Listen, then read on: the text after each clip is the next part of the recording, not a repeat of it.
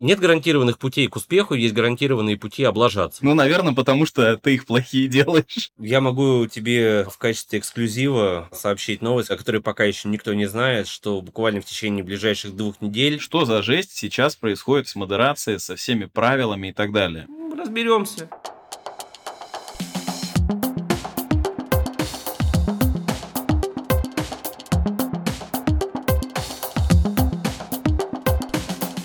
Привет, это ИПшники, подкаст для бизнеса, который делают предприниматели. И сегодня мы вместе с Вячеславом Прохоровым, сотрудником ВКонтакте, поговорим о том, как продвигать бизнес в ВК. Мы затронем важные моменты касаемо рекламы, модерации, а также проговорим про ВК-клипы, маркет-платформу и создание контента. В общем, будет крайне интересно.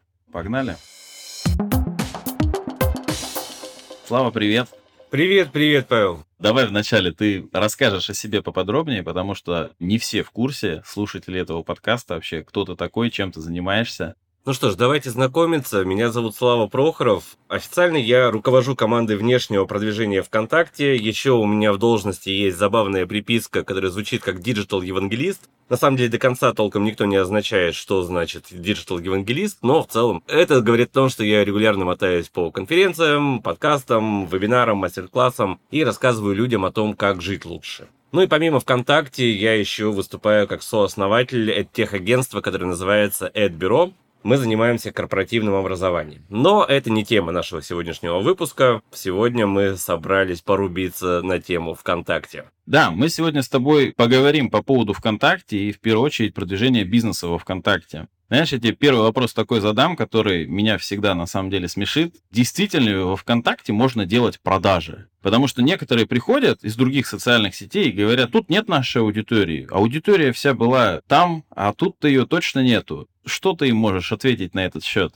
Я догадываюсь, о какой социальной сети ты говоришь, и весна двадцать второго года наглядно продемонстрировала, что львиная доля тех, кто называет себя специалистами по таргетированной рекламе, на самом деле умели пользоваться ровно одним инструментом, который делал все за них. Это действительно было очень круто, но никаким образом не показывает то, что человек умеет хоть что-то делать с рекламой. В целом же про ВКонтакте логика следующая. Понятно, что я как сотрудник ВКонтакте могу сейчас начать говорить типа да все продажи только ВКонтаче, больше их вообще нигде быть не может, но давайте попробуем порассуждать. На данный момент ВКонтакте больше сто миллионов пользователей, если брать по всему миру, и львиная доля из них, больше восемьдесят миллионов, это пользователи из России. Это числа, которые есть у нас у ВКонтакте, это числа, которые подтверждает Медиаскоп, это числа, которые подтверждает Brand Analytics, то есть мы можем говорить о том, что эти пользователи действительно есть.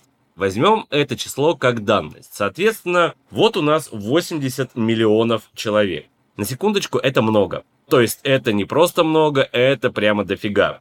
Исходя из этого, можно предположить, что среди этих восьмидесяти миллионов есть люди самые разные. Есть люди постарше, есть люди помладше, есть мужчины, есть женщины, есть люди с высоким доходом, есть люди с низким доходом, то есть кто угодно вообще. При этом они могут покупать квартиры, могут покупать товары для хобби какого-то, могут в секс-шопах закупаться. То есть у восьмидесяти миллионов людей интересы самые разные. Соответственно, это уже нам демонстрирует, что можно предположить статистически достоверно, что практически под любую тематику бизнеса можно найти человека, который сидит ВКонтакте и который является потенциальным клиентом. Дальше уже вопрос того, что надо правильно настраивать рекламу. Потому что действительно конкуренция выросла, знаете ли, что-то случилось, весна двадцать второго года многое поменяло. Но в целом, по моей практике, я сейчас не как сотрудник ВКонтакте, а как частный специалист рассуждаю, так говорят люди, которым не столько надо, чтобы было сделано, сколько им нужно придумать какую-то причину, которая разумно звучит в их голове, почему именно у них ничего не получается. Ну проблема же не в них, само собой, это проблема в инструментах.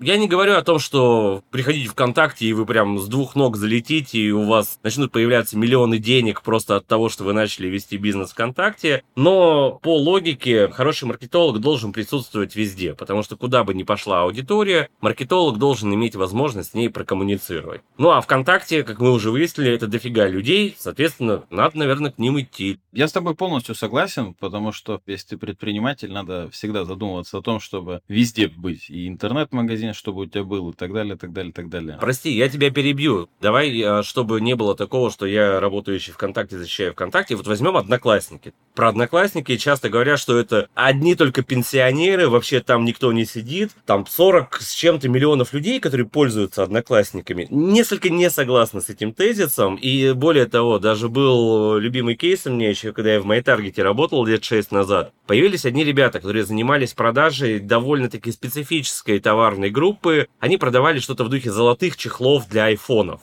Там были еще какие-то другие вещи, но золотые чехлы с храмом Христа Спасителя, они точно были. Стоимость на тот момент была что-то от полумиллиона рублей. Ну и мне лично, просто как человеку, вообще нафиг непонятно, кому может понадобиться золотой чехол на iPhone с храмом Христа Спасителя. Но такая аудитория тоже есть, и у тех ребят наивысшие показатели по продажам были именно в Одноклассниках. То есть это, опять же, подтверждение того, что люди живые сидят везде, мы коммуницируем не следами, не с аккаунтами, мы коммуницируем с живыми людьми. Поэтому, если они сидят ВКонтакте, давайте идти ВКонтакте. Если они сидят в Одноклассниках, давайте идти туда. Если они сидят, допустим, на порносайтах, ну давайте встанем с рекламой на порносайт. В конце-то концов, мы как маркетологи должны просто строить цепочки коммуникации. Слушай, по поводу Одноклассников тоже хотел спросить. Знаешь, бытует часто мнение такое, что да, в Одноклассниках сидят бабушки, и причем от разных людей можно услышать, что в ВК нет какой-то социальной группы. Типа, все дети в ТикТоке, все бабушки там, все молодые в другой социальной сети. Это же не так? Даже в Одноклассниках есть молодые ребята, которые готовы покупать новые штуки, правильно же? В целом, да, потому что тут важно понимать, а как вообще человек выбирает, в какой социальной сети ему сидеть. Человеку важно, чтобы там было его окружение и чтобы был интересный для этого пользователя контент. По большому счету, как именно называется проект, пользователю не так важно. То есть нет какой-то генетической предрасположенности, что вот человеку там с двенадцати до восемнадцати лет, что у него в мозгах что-то переклинивает, и он такой: «О, ТикТок! Все, я буду сидеть в ТикТоке». Потому что еще одна проблема заключается в том, что маркетологи, эс эм эм-щики, таргетологи и все остальные часто пренебрегают возможностью работать с числами, со статистикой и обычно судят по себе и по своему окружению. Почему это неправильно? Потому что важно понимать, что любой проект по мере роста, будь то ВКонтакте, будь то Яндекс, будь то ТикТок, какой вообще угодно, когда его аудитория превышает несколько десятков миллионов человек, аудитория имеет свойство гомогенизироваться. То есть она становится однородной, самой разнообразной, без каких-то ярко выраженных вещей. У любого крупного проекта всегда будет в России превалирующая аудитория в диапазоне от двадцати пяти до сорока пяти лет. Потому что этих людей, блин, физически больше всего в стране. Молодежи, тех, кому младше двадцати пяти лет, их мало. Ну так получилось, что за прошедшие двадцать пять лет в стране меньше рождалось детей. Более старших возрастов тоже дефицит, потому что чем больше возраст, тем меньше людей до него доживает. Причем в старших возрастах становится заметен сильный гендерный перекос, потому что мужчины в России живут меньше, чем женщины, поэтому чем старше возраст, тем больше там женской аудитории. Вот эта вся история про то, что в ТикТоке сидят школотроны, ВКонтакте тоже сидят школотроны, но какие-то другие, в Одноклассниках сидят исключительно пенсионеры, это такая упрощенная версия реальности. То есть это слова, которые очень просто самому себе объяснить. Они действительно звучат удивительно понятно, даже несмотря на то, что они совершенно неправдивы. Вот мне, например, тридцать три года. Я заканчивал школу в две тысячи шестом году. Поскольку учился в Питере, то очевидно, что для меня соцсетью номер один был ВКонтакте, потому что Питер на тот момент был сектой. Все болеют за одну футбольную команду, у всех одна социальная сеть и все остальное. Причем на тот момент я даже не думал, что моя жизнь будет связана с интернет-маркетингом, соцсетями. А мои фактически одноклассники, то есть те люди, с которыми я учился в школе, они тогда попали именно на волну Одноклассников как социальной сети и до сих пор в ней сидят. И есть еще один интересный момент. Я очень сожалею, что ряд социальных сетей были у нас признаны экстремистскими. Ну, во-первых, потому что это, очевидно, вредно для рынка при любых раскладах. А во-вторых, есть давнее наблюдение, что дети не хотят сидеть в одних социальных сетях со своими родителями. И вот мы не дождались буквально, может быть, лет пяти, семи, но самый максимум десяти, чтобы увидеть, как вот та самая социальная сеть, которая была заблокирована, что молодежь туда вообще не хочет идти, потому что там же сидят их мамы. А когда тебе пятнадцать лет, то та дичь, которую ты хочешь выкладывать в интернет, наверное, ты не очень рад, чтобы ее видели твои родители. Поэтому всегда важно понимать, что если есть желание порассуждать о социальных сетях вот в каком-то глобальном визионерском смысле, то всегда надо держать в голове, что это не статичная какая-то модель, что меняется аудитория, там куча факторов, ну и опять же, десятки миллионов людей – это очень много и это очень сложно. Но с точки зрения бизнеса, опять же, найти свою аудиторию можно практически где угодно, в зависимости от радиуса кривизны рук специалиста, занимающегося рекламой. Блин, классно так говоришь про кривизну рук разных специалистов. Мне тоже много людей, кто приходит, говорит, да нет, тут нельзя. Я говорю, ребят, я говорю, ну как нельзя? У меня тут большая часть бюджета всегда было и теперь еще больше будет. И то, до чего там только допирали в плане автоматизации в последнее время, в ВК это доработало очень давно. Давай мы теперь перенесемся к самому ВК. Что за жесть сейчас происходит с модерацией, со всеми правилами и так далее? Допустим, убрали эмоджи, смайлы. Народ прям, все, как мы будем выделяться? Я говорю, слушайте, ну, по крайней мере, все в одной лодке. У меня нету, у тебя нету, надо думать, как выделяться. Потом мне люди скидывают, говорят, мне вообще сказали, мою нишу мы продвигать не будем без объяснения причины. И прям все сразу блок ставят на сообщество. двадцать процентов текста, не больше. Вот мне прям сейчас заблокировали объявление одно, запускал новое. С чем это все связано вообще? Это просто какие-то алгоритмы новые вводите, чтобы проще было? Или для чего это все делается? Нет какого-то суперпростого ответа, потому что причин, как обычно, есть много. Давайте попробуем размотать эту всю цепочку. Во-первых, когда произошло четырнадцатое марта, когда была заблокирована соцсеть, которую мы договорились не называть, то все резко и средства массовой информации, и бизнес, и блогеры начали метаться, и в целом период апреля-мая это было очень хаотично и металлово. Сейчас более-менее все стабилизировалось, середина лета, когда мы все это дело записываем, но количество запусков рекламы резко выросло, причем резко выросло количество запусков не только хорошей какой-то качественной рекламы, когда товар, деньги, товар и классика экономики. Тут же ломанулись всякого рода экзорцисты, эзотерики, инфо-цыгане и все остальное.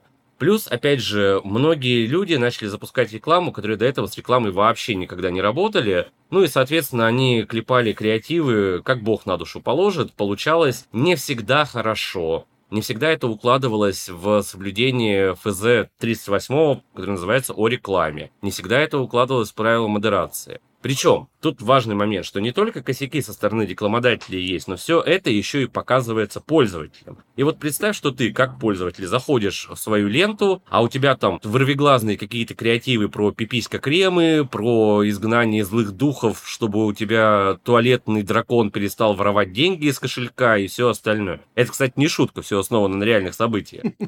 Плюс ко всему, еще достаточно давно начал разрабатываться новый рекламный кабинет, который был представлен представлен публике, если не ошибаюсь, в районе середины апреля. ВК реклама. То есть сейчас в рамках холдинга ВК есть три рекламных кабинета. MyTarget, ВКонтакте для бизнеса, ВКонтакте таргетированная реклама и ВК реклама. Задача вот этого нового рекламного кабинета — консолидировать рекламные мощности MyTarget и ВКонтакте, чтобы был один удобный, крутой рекламный кабинет, через который можно запускать рекламу на территории всего холдинга. И, кроме того, еще был ряд правил, например, про наличие капслока в рекламе. Это правило существовало и раньше. Оно существовало чуть ли не всю историю рекламного кабинета, просто соблюдалось оно когда как. И сейчас стоит задача привести правила модерации к некому единому знаменателю. Тут тоже важно понимать, что это не происходит таким образом, что собрались мы с коллегами, такие сели и решили, что будет вот так. Потому что мы тоже смотрим, анализируем, как люди начинают реагировать на рекламу и все остальное. Ну, то есть для нас же тоже важно делать так, чтобы инструмент работал. По одной простой причине. Если он перестанет работать, рекламодатели перестанут нести деньги. Это довольно-таки очевидный вывод. В целом происходит по-разному, потому что, например, лично я, просто как частное лицо, не до конца понимаю фишки с тем, что убрали эмодзи. То есть я не считаю, что наличие эмодзи — это прям ультра-лайфхак, из-за которого реклама начинает бустить и все остальное. Нет. Но и вреда я особого в них не видел. В целом у нас есть какое-то исследование, почему без эмодзи лучше. Я, к сожалению, до него пока не добрался. Но, в общем, в чем суть? Да, правила ужесточаются. Больше всего, по моим наблюдениям, от этого страданули как раз-таки представители не самых белых тематик. Но всем остальным тоже пришлось перестраиваться. Но ты сказал очень правильную вещь, что в любом случае, при любых раскладах, все находятся в одних условиях, в одних правилах игры. И то, что надо выделяться максимально, зафигачив человеку по глазам и по мозгу кашей какой-то, вырвиглазными сочетаниями цветов. Я сейчас скажу фразу, за которую меня побьют, но если это единственное, чем ваш продукт может выделяться на фоне всего остального, то, наверное, надо что-то делать с продуктом. Но, опять же, тема достаточно сложная, тема дискуссионная, но в любом случае, по крайней мере, пользовательская реакция на все это достаточно благосклонная. Опять же, из тех метрик, которые мы наблюдаем. Будут еще изменения в этом плане, то есть это не так, что вот мы ввели новые правила и все. Уже анонсированы изменения, аналогичные тем, что были ВКонтакте, будут в MyTarget. И плюс все это еще будет каким-то образом эволюционировать при плавном переезде в новый рекламный кабинет. Ну и по поводу тогда универсальной записи, то есть ее же отменяли, как раз-таки поднялась достаточно большая буча в сообществе. Я думаю, это тоже связано с тем, что народу много, просто не хватает времени, чтобы все это вычитать, да? Там семь тысяч знаков. Я честно скажу и тебе, и всем тем, кто нас слушает, вот на сегодня у меня нет ровным счетом никакой информации по поводу того, что происходило с универсальной записью, в связи с чем было принято решение ее убрать. Почему быстрый откат назад произошел, понятно, потому что многие высказали свое громкое и гневное «фе», но я не буду фантазировать, потому что я здесь все-таки первоисточник. Понятно, что все это идет, опять же, в рамках вот этого объединения рекламных кабинетов, но что именно за фишка с универсальной записью, честно, не знаю. Как только я доберусь, я буду в этом копаться. Тут, опять же, стоит сделать ремарку для тех, кто со мной не знаком, что я вообще увольнялся из ВКонтакте в прошлом сентябре и вернулся четвёртого апреля. И с того момента моя жизнь превратилась в небольшой филиал ада и катание на горящем велосипеде, потому что я гораздо чаще появляюсь в Шереметьево, чем дома, потому что я мотаюсь по всей стране в попытках помочь людям адаптироваться к новой реальности, пережить эпоху турбулентности и справиться с ощущением неопределенности. Такое трио маркетинг-булщита, которое звучит сейчас на любой конференции. Но действительно, перетряхнуло всех, и сейчас вот я как совраска мотаюсь, поэтому действительно иногда просто физически не хватает времени следить за обновлениями собственных продуктов. Но никто от меня не требует того, чтобы я день в день, минута в минуту знал обо всем и сразу. Разберемся. Я тоже на тебя подписан, думаю, господи, как ты много везде ездишь. Где ты находишь, думаю, информацию об этих конференциях? Туда полетел, сюда полетел, в один день в два города. Знаешь, как в детском мультике про котенка Гава. Не ходи на улицу, тебя там ждут неприятности. Ну как? Как не ходить? Они же ждут. Сейчас идет ВК-фест, я прям перед тем, как с тобой созвониться, листал ленту, попалось видео, и там как раз сейчас идет награждение лучших авторов ВК-клипов. То есть это же, по сути, аналог ТикТока. Я по себе скажу, у меня несколько бизнесов конкретно сидели на ТикТоке. Причем как за счет платной рекламы, так и за счет контента. То есть росло за счет контента просто ого-го. Там больше ста тысяч подписчиков просто за счет контента. Я просто обалдевал с этого результата. И вот у меня такой вопрос. ВК-клипы, сделали приложение, вроде все там налаживается. Что там в итоге по просмотрам? Много ли там людей? Перетекает ли трафик из ТикТока туда сейчас? Стоит ли сейчас туда всем бежать, у кого было в ТикТоке что-то? Если нужен простой и короткий ответ, конечно же, стоит. Но очень бы хотелось его развернуть. Во-первых, по поводу перетекания аудитории, это вот еще одно упрощение, которого надо избегать на практике. Это сейчас не в твой огород камень, но общее рассуждение, потому что у социальных сетей практически нет эксклюзивной аудитории. То есть не бывает такого, что одни люди сидят ВКонтакте, другие люди сидят в ТикТоке. Зачастую люди сидят много где. Я не скажу, что прям везде и сразу, но пользователь запросто может обладать аккаунтами в трех, в четырех социальных сетях вообще безо всяких проблем. Понятно, что у него будут разные паттерны использования, понятно, что у него будет разный таймспенд в разных проектах, но все-таки получается так, что часть аудитории, которая, допустим, была в ТикТоке и которая сейчас не сидит там, потому что залив контента усложнен, давайте назовем это так, они же сидели и ВКонтакте, соответственно, они никуда не перетекали. Ну и в целом с ТикТоком и вообще вот этим форматом коротких вертикальных видео довольно любопытная история, потому что ТикТок не был первым изобретателем. Это я сейчас говорю не за тем, чтобы каким-то образом их очернить. Нет, это классный проект, мне он очень нравится, но именно если рассуждать с точки зрения истории вообще. Был Коуп, были Вайны. И в целом видеосмотрение, оно полетело вверх года с две тысячи четырнадцатого, когда начал массово распространяться четыре джи интернет мобильный. потому что мобайл — это у нас основная точка входа для пользователей. Соответственно, если медленный интернет у тебя на телефоне, то видосы ты смотреть не будешь, потому что это мазохизм. А с того момента как раз у нас идут и истории, и сторис. Это один из вариантов коротких вертикальных видео. Другой — это вот бесконечная лента на манер, допустим, ТикТока. Ну, здесь, опять же, почему короткие? Потому что контента дофига. Короткое видео интересным сделать проще, чем полуторачасовое. То есть здесь мы говорим даже о каком-то индустриальном стандарте. То есть людям вот так нравится. Видосики людям нравятся, короткие видосики нравятся. Люди смотрят вертикально, потому что залипают со своих смартфонов. Вот почему, наверное, не стоит рассуждать о том, является ВК-клипы аналогом ТикТок или не является, там, отстраиваются, не отстраиваются, потому что сами по себе площадки очень разные. То есть они работают по разной логике, люди в них приходят за разным. И если ТикТок — это условный моноформат, в котором вот эта лента есть,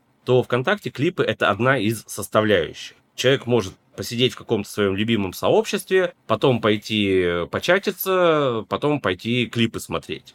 Что касается показателей, то они есть. У нас в конце апреля был рекорд — миллиард просмотров клипов за сутки. Ежедневно смотрит их что-то порядка тридцать-сорок миллионов человек. Разумеется, по-разному. Кто-то заходит только один клип глянуть, потому что друзья по ссылке скинули, кто-то приходит и прям залипает.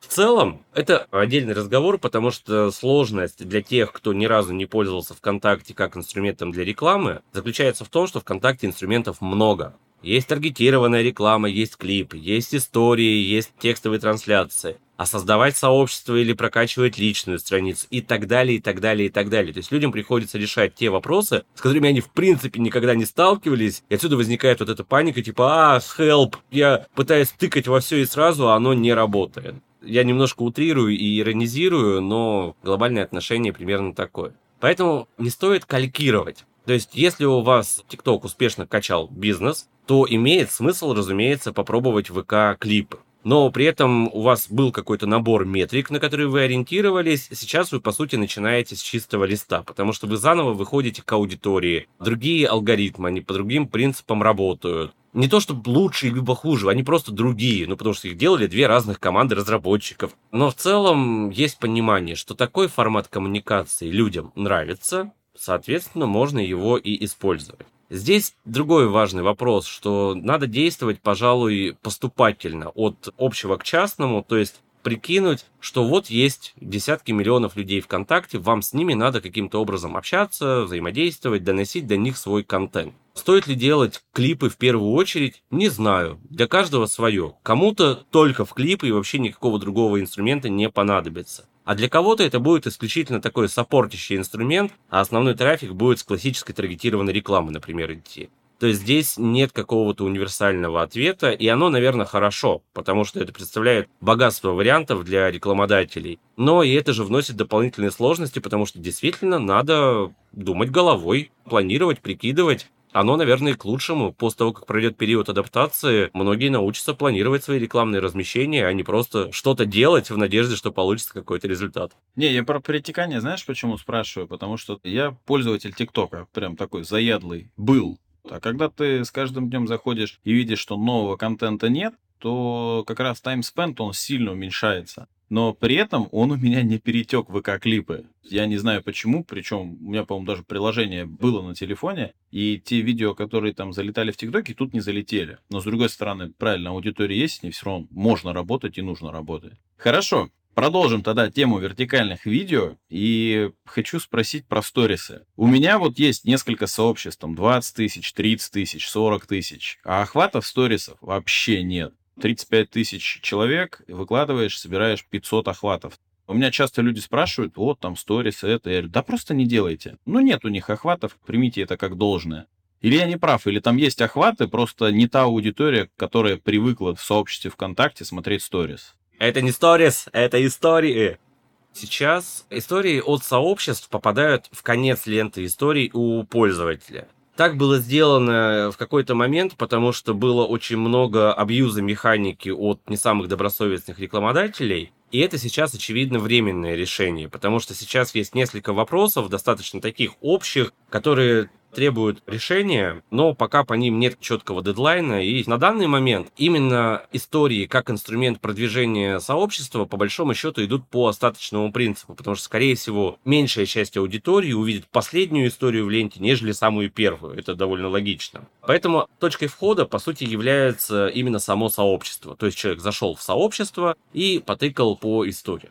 Здесь, опять же, зависит от того, а какую коммуникацию с нашими пользователями мы делаем. Потому что для каких-то сообществ вот такие развлекательные, по сути, свои механики, они могут быть супер вовлекающими, супер интересными, потому что все, опять же, упирается в качество контента. Но если мы, допустим, сообщество про аутсорс-бухгалтерию, и наша аудитория — это предприниматели, для которых мы по остаточному принципу, мы не настолько плотно присутствуем в их жизни, как, например, бренд корма для домашних животных, который может собачек, котят показывать. Здесь более серьезная аудитория, и они приходят в большей степени за сухой информацией. Здесь истории, наверное, делать не нужно. Но можно делать видео и выкладывать его не в формате истории, а выкладывать его в ленту, делать видео-пост. Здесь нет однозначной рекомендации, то, что делаете так или не делаете, потому что снова мы возвращаемся к вопросу качества контента. Но если вам это нравится, у вас круто получается, и вы видите, что это заходит в вашей аудитории, то делайте. Но не стоит использовать ни один рекламный формат, и это не только ВКонтакте касается, а в принципе любого другого рекламного инструмента, только ради того, чтобы использовать. Типа все побежали, и я побежал. Нет, у любого инструмента есть своя сфера применимости, и надо его использовать именно так. По поводу того, что истории сообществ именно через ленту собирают меньше охватов, да, это действительно так сейчас, и мы будем это менять. Пойдем дальше. Помню, в Екатеринбурге я тебе задавал вопрос по поводу рекламы в видео, и ты сказал, что скоро что-то будет, и оно случилось. Это называется теперь помощь бизнесу от ВКонтакте, инструмент, за который полторы тысячи в месяц надо платить, и ты можешь отключать у себя рекламу в видео. Мне нравится эта история, то есть, в принципе, вот у меня все в сообществе, кто есть, они все оценили эту штуку, потому что за счет скидки в рекламном кабинете она себя окупает более чем. Но планируется что-то новое туда добавить, потому что недавно меня пригласили в какой-то опрос, я там отвечал на двадцать вопросов разных, типа вот если мы вот это добавим, если мы вот это добавим. Это первый вопрос. И второй, почему, блин, только одно сообщество можно видео отключать? То есть я как администратор восемь-девять там сообществ, я могу вот эту помощь бизнесу оформить только на одно сообщество, рекламу отключить только в одном. То есть это будет дорабатываться или нет?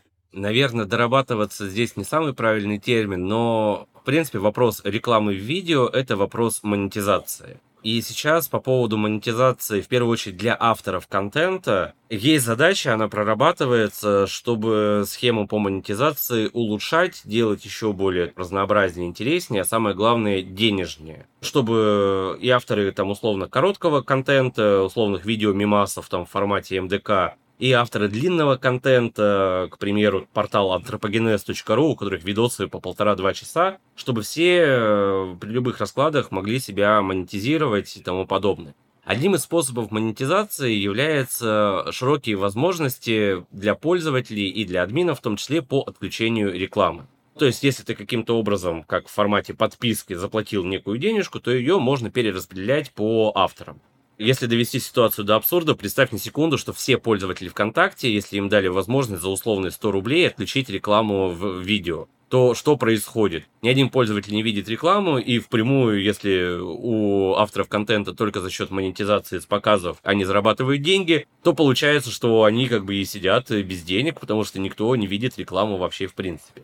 Поэтому здесь очень важен какой-то баланс, и по поводу вот этой вот поддержки для бизнеса, про которую ты говоришь, эта штука тоже будет дорабатываться. Но вот какой важный момент, о чем стоит помнить, что действительно и без того ВКонтакте был одним из самых высоконагруженных, если не самым высоконагруженным интернет-проектом в России. После того, как начались вот эти вот хаотичные метания после четырнадцатого марта в двадцать втором году, многие вещи обострились, и появилось огромное количество пожаров, которые надо тушить прямо здесь и сейчас. Ну и, опять же, вся история про рекламу и про продвижение бизнеса, она для всего холдинга является, если ничего не путаю, по последнему публичному отчету, основной статьей доходов вообще в принципе. Основа основ и то, за чем важно следить. Поэтому, разумеется, все эти штуки, они не будут стоять на месте, ну, потому что это востребованные инструменты для пользователей, востребованные инструменты для бизнесов, востребованные инструменты для авторов, они никогда не стоят на месте. Ситуация, опять же, вокруг меняется, какие-то технологии появляются, какие-то исчезают, поэтому все это находится в процессе такого непрерывного допилинга, непрерывного усовершенствования.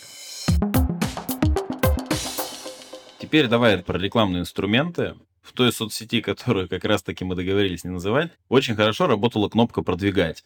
В ВК она тоже есть, но при этом, говорят, она работает не так хорошо. И самое интересное, что одному из моих подписчиков, ему прямо сказали, что если у вас нет специалиста, кто вам поможет это дело настроить, лучше эту кнопку не трогать. Он общался с поддержкой ВКонтакте. Мне кажется, что она работает, но она работает хорошо, основываясь на твоих подписчиках в первую очередь. То есть, если у тебя хорошее сообщество с хорошими подписчиками, то вся автоистория, она начинает работать хорошо вдруг. Если у тебя только боты, накрутки и так далее, то, к сожалению, ничего не будет. Работает ли вообще эта кнопка «Продвигать»? Она работает, но, как ты правильно заметил, действительно все зависит от изначально вводных данных. То есть, она является классной, но не является волшебной. Нет такого, что ты ее нажимаешь, и умные эльфы побежали по всему интернету искать людей, у которых в голове сидит мысль, что они вот именно тебе хотят заплатить денег. Нет, потому что алгоритм анализирует твоих пользователей, строит всевозможные лукалайки и прочие модели, ну и исходя из того, является аудитория целостной, либо не является, находит, либо не находит под тебя аудиторию. Действительно, если накрутки, боты, призоловые, то результат, скорее всего, будет никакой. Но обычно, если в сообществе сидят боты, призоловые и прочие халявщики, не заинтересованы, то уже и на данном моменте у бизнеса все не очень хорошо идет. Я пару недель назад был в Калининграде, там на форуме одна женщина спросила, типа, а можно ли накручивать сообщество? Я говорю, слушайте, технически правилами запрещено, но лично я вам не могу запретить. Хотите, накручивайте. Просто а зачем? Чтобы получить какое-то красивое число в графе «подписчики»? Ну, получили, и что дальше? В принципе, вы можете взять Photoshop, быстренько поменять там циферки, нарисовать себе любые, какие хотите, ну и просто порадоваться. Потом забить на это и начать, наконец, делать нормальную рекламу на живых людей. Потому что накрученная аудитория у вас никогда в жизни ничего покупать не будет. Ну и здесь, опять же, возвращаемся к тому, о чем уже говорили, что ВКонтакте предполагает большее количество ручной работы, более скрупулезную настройку рекламы, в том плане, что там подбирать аудиторию, сегментировать и все остальное. Да, в этом надо разобраться. Хорошая новость заключается в том, что сверхсложного чего-то в этом нет. Тут опять же, пожалуй, стоит сделать лирическое отступление и пояснить, что я же не всю жизнь работал ВКонтакте.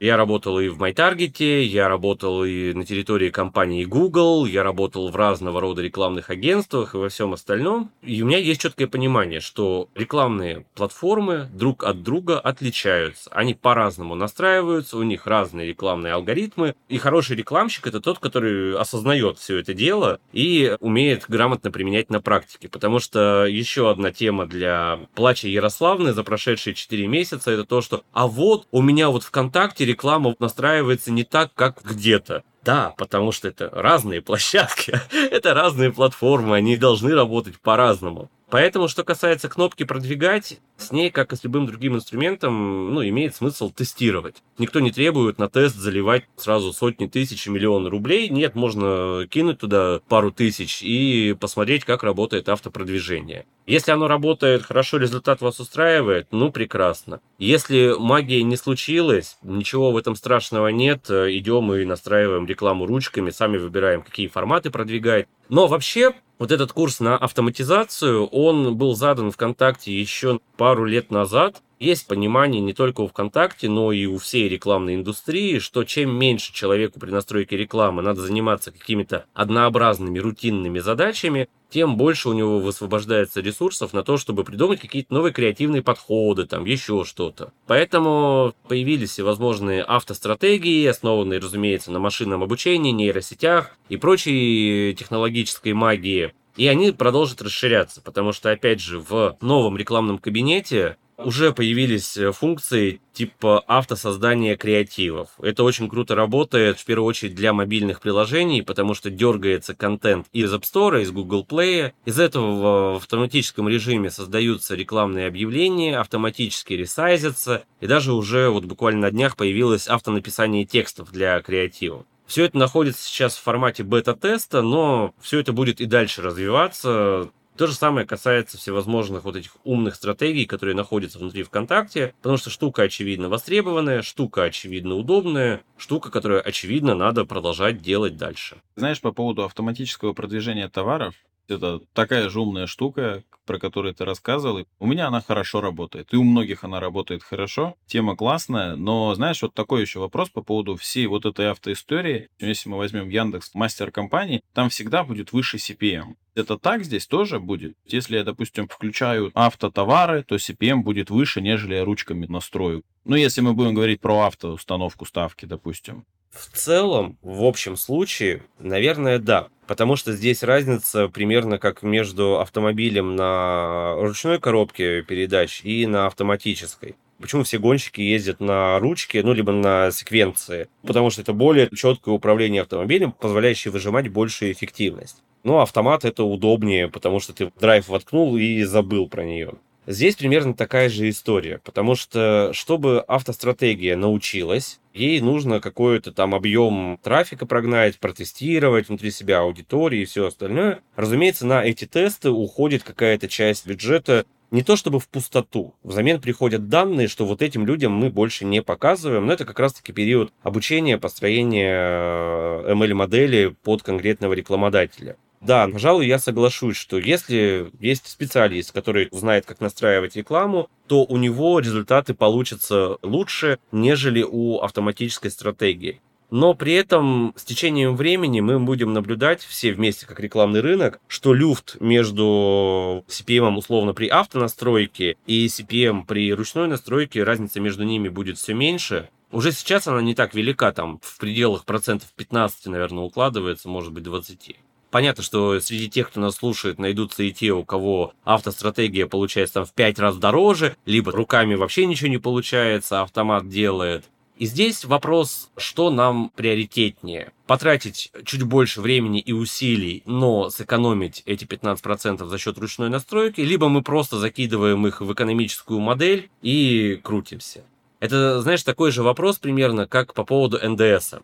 Есть рекламные платформы, где эн дэ эс уже включен в стоимость, а есть те, где он показывается отдельно. И это достаточно такой серьезный почему-то для многих вопрос, несмотря на то, что эн дэ эс в любом случае есть. Его не может не быть, так по закону надо работать. И он всегда есть в стоимости рекламы. Здесь примерно то же самое вот по поводу люфта между автоматом и ручной настройкой. То есть, если у нас из-за этих пятнадцати процентов не разваливается экономика нашего предприятия, при этом нам не хочется особо заморачиваться, запомнили о том, что он есть, и забили на него. Когда доросли до оборотов в десятки миллионов, наняли себе в штат команду, пускай сидят, руками настраивают, потому что они за эти пятнадцать процентов разницы будут себя окупать и еще и сверху денег зарабатывать. Но если у нас обороты на рекламу в пределах десять, пятнадцать, двадцать, пятьдесят тысяч рублей в месяц, эти пятнадцать процентов они не так, чтобы сильно на что-то влияют.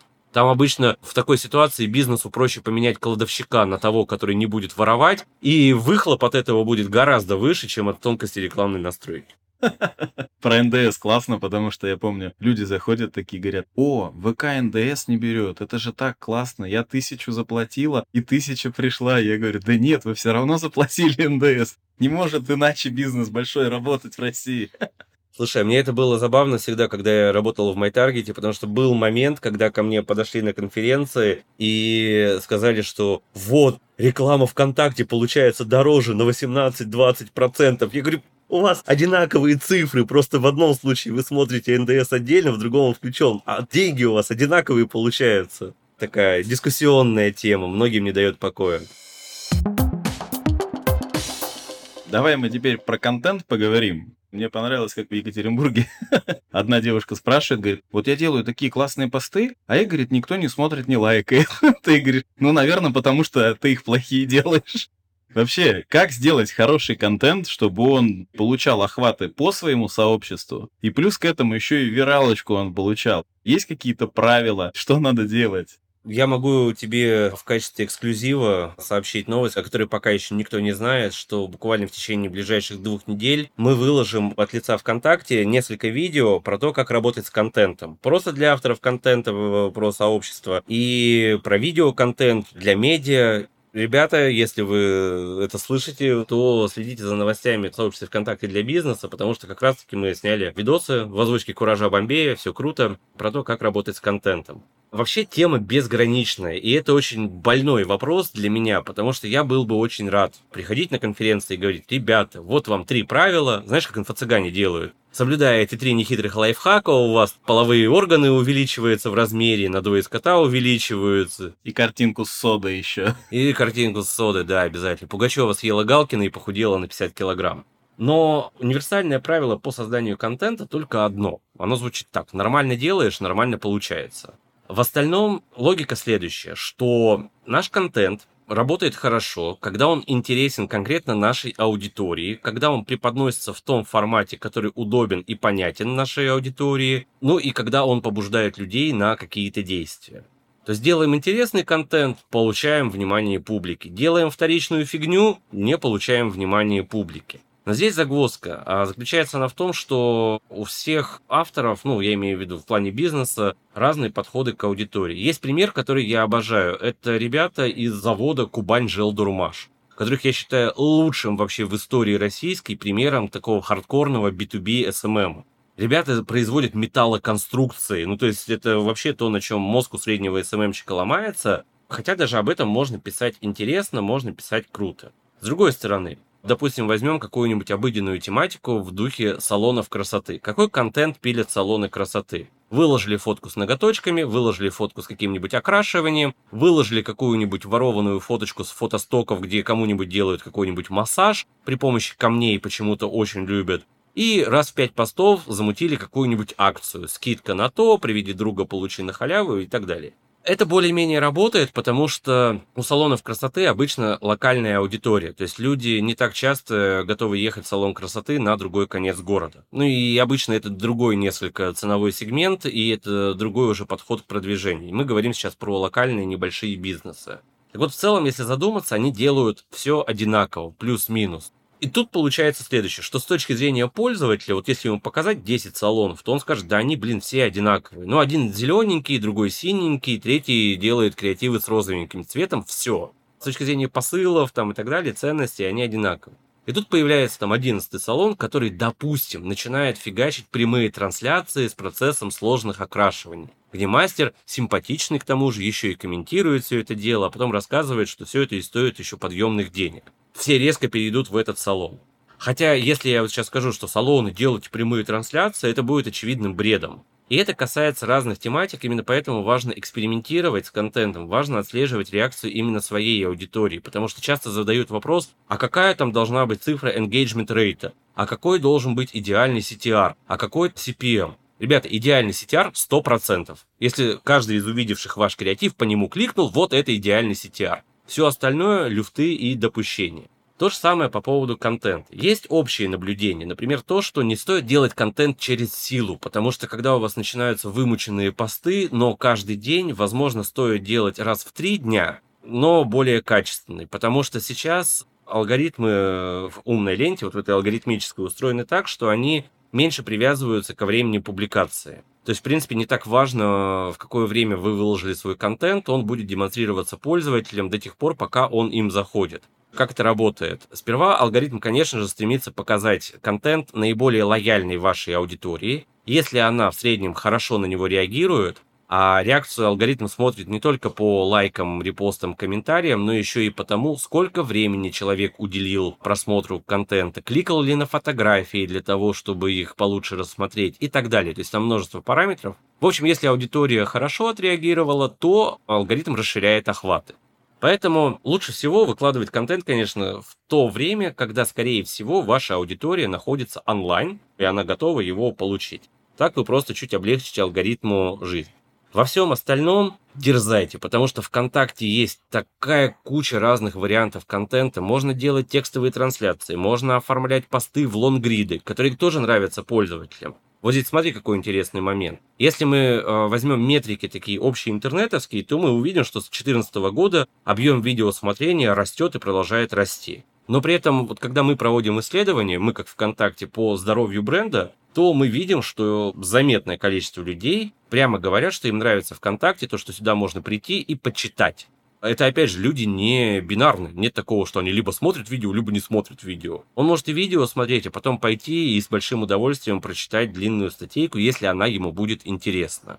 Ну, а дальше там в постах можно, в историях, в клипах, в прямых трансляциях, с текстами можно по-разному, можно опросы прикреплять, всякого рода коллабы делать, можно делать какие-то рейтинги в умной обложке в сообществе, можно все это завязывать еще и с мини-приложениями. То есть ВКонтакте действительно до чертиков вариантов размещения контента, ну и нет ни одного из них какого-то самого лучшего и какого-то самого худшего. Есть те, которые под данного автора контента и данную аудиторию хорошо заходят. То, что на языке арбитражников называется связка. А дальше, ну, эксперименты. Потому что если бы был какой-то золотой способ, что надо делать контент вот так, и он будет идеален, если бы его хоть кто-то знал, то именем этого человека уже давно в Карибском бассейне был бы остров назван, потому что он этому человеку бы и принадлежал.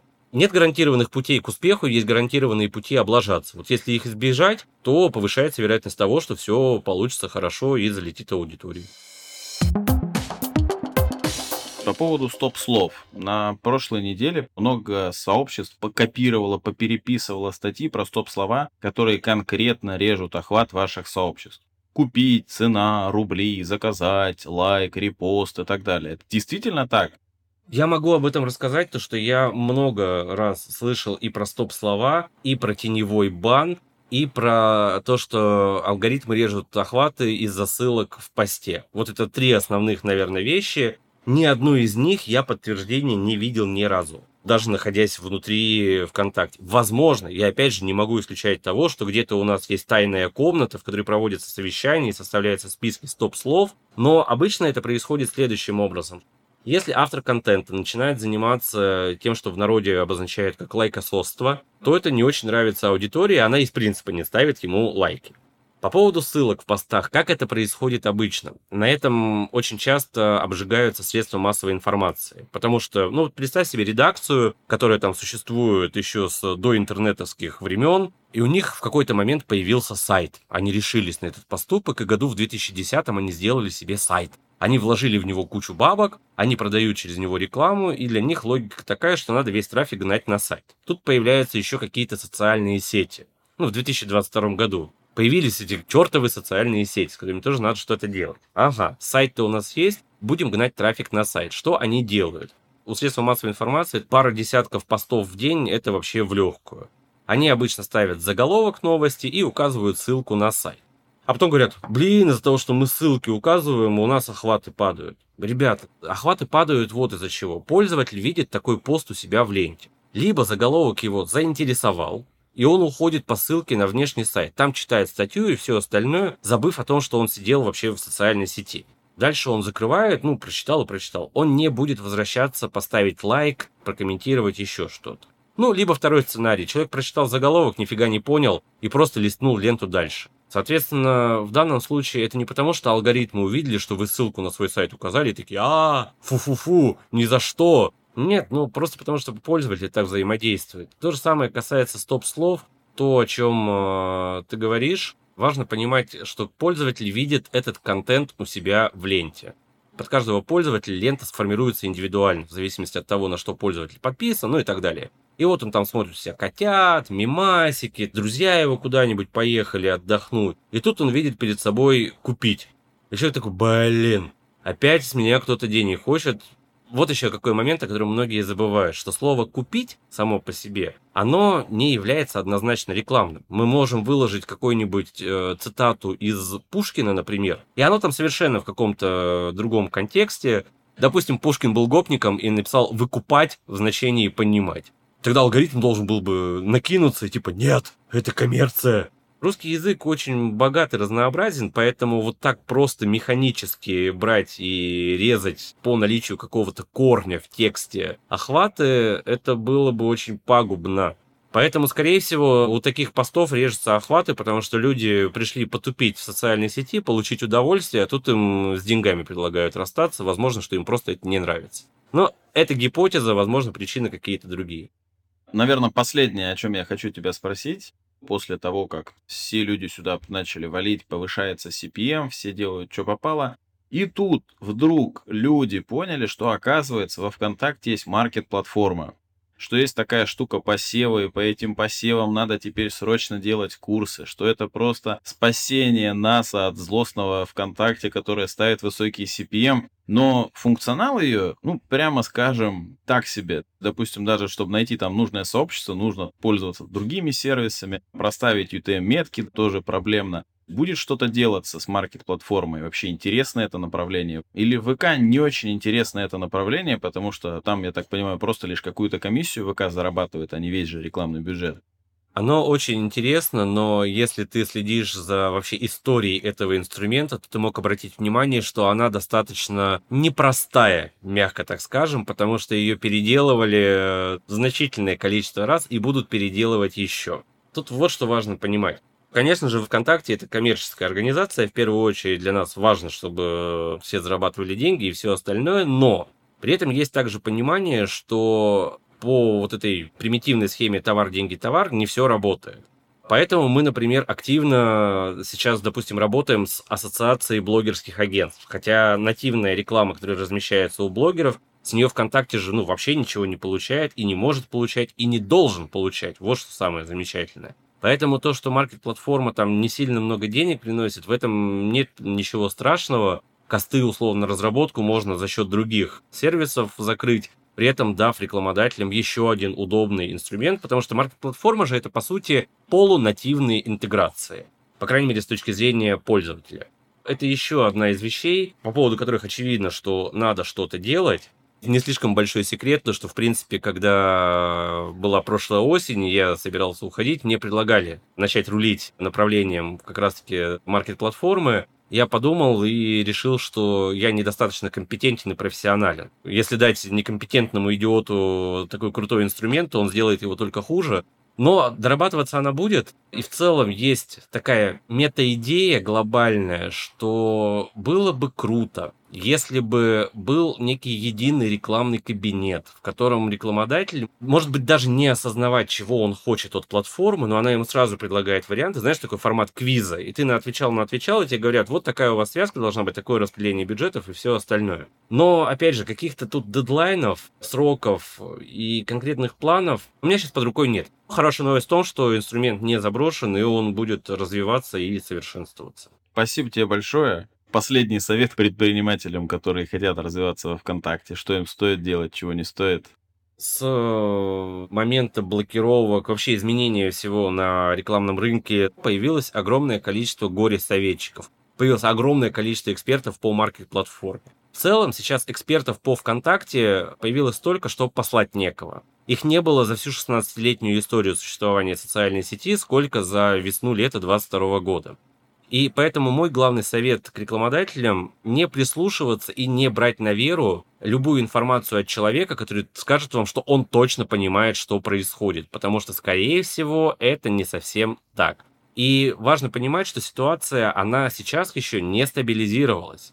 Потому что происходит переезжание блогеров, происходит адаптация бизнеса, происходит не только связанное с интернетом, вот это налаживание всяких цепочек производства, цепочек поставок и всего остального. То есть в целом влияние весны двадцать второго года на экономическую ситуацию и на бизнес-ситуацию в стране, еще долго мы со всем этим будем разбираться. Поэтому помните о том, что даже когда вы прослушали этот подкаст, за что вам, кстати, спасибо большое, поставьте лайк, если понравилось. Если вы прочитали какие-то статьи, то ситуация через неделю будет чуть-чуть другая, через месяц она будет чуть-чуть другая, и все это сейчас развивается в динамике. То есть вот та стабильность, в которой мы жили до коронавируса, условно, она пока ушла немножко отдохнуть. Поэтому не стесняйтесь пользоваться головой, экспериментировать. Ну а в остальном берегите себя, не мочите манту, все у вас получится, вы самые классные, самые лучшие, все будет хорошо. Спасибо тебе большое.